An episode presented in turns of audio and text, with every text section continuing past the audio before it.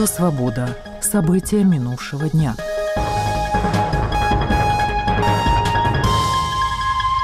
Европейский парламент в четверг принял резолюцию в связи со смертью оппозиционного политика Алексея Навального. В тексте гибель российского оппозиционера названа убийством. Уголовную и политическую ответственность за него несет лично президент России Владимир Путин, говорится в резолюции. За проголосовали пятьсот шесть из пятьсот сорок семь депутатов. Депутаты потребовали немедленно и без каких-либо условий освободить российских политзаключенных. В резолюции говорится, что политическая система в России контролируется консолидированным авторитарным режимом с безудержной коррупцией, который держится у власти за счет фальсификации выборов. Режим призвано не приравнивать ко всем россиянам. Ритуальные агентства в Москве отказываются перевести тело Навального из морга в церковь, где его должны отпевать, ссылаясь на анонимные угрозы. Об этом заявила бывший пресс-секретарь политика Кира Ярмыш. «Сначала нам не дали снять похоронный зал для прощания с Алексеем. Теперь ритуальные агенты сообщают нам, что ни один катафалк не соглашается везти туда тело», написала она в социальной сети X. Соратник оппозиционера Леонид Волков сообщил, что водителям катафалков звонят неизвестные люди и угрожают, чтобы те не принимали заказ. Прощание с Навальным запланировано на середину дня пятницы в православной церкви в московском районе Марьине, где он жил. Погребение на Борисовском кладбище неподалеку. Вдова оппозиционера Юлия опубликовала в соцсети X приглашение к сторонникам прийти на прощание в Москве. Команда оппозиционера также предложила сторонникам собраться в городах мира.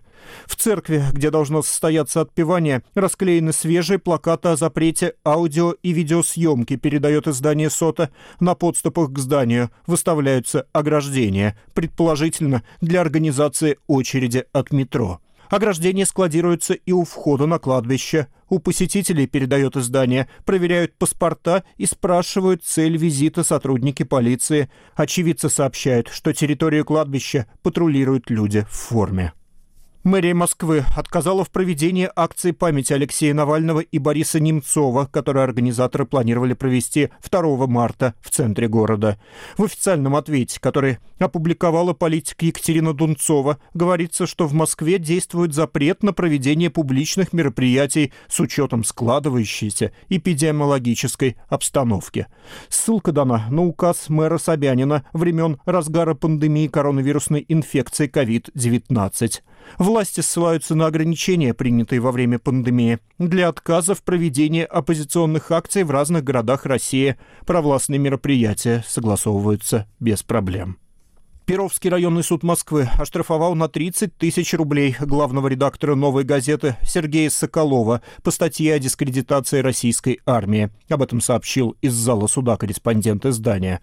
Поводом стал опубликованный газетой в декабре материал. В тексте рассказывается о вербовке российских сирот в армию для участия во вторжении в Украину. На заседании было заявлено, что государственная экспертиза нашла в тексте лингвистические и психологические признаки речевой дискредитации действий властных структур.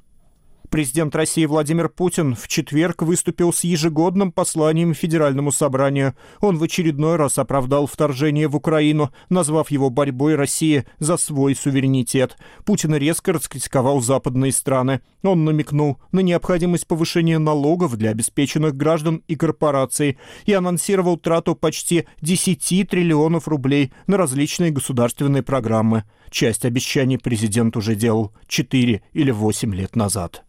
Как минимум десятки людей погибли во время давки на севере города Газа ночью двадцать девятого февраля. Министерство здравоохранения сектора утверждает, что по людям, ожидавшим раздачи гуманитарной помощи, был открыт огонь израильскими военными. Палестинские источники утверждают, что погибли более ста человек, а семьсот шестьдесят ранены. Армия обороны Израиля обвиняет в случившемся самих погибших, заявляя, что те пытались ограбить конвой с продуктами. Анонимные израильские источники сообщили газете Washington Post, что стрельба велась только по членам толпы, которые приближались к военным в угрожающей манере. События четверга двадцать девятого февраля представил Роман Могучий, Радио Свобода.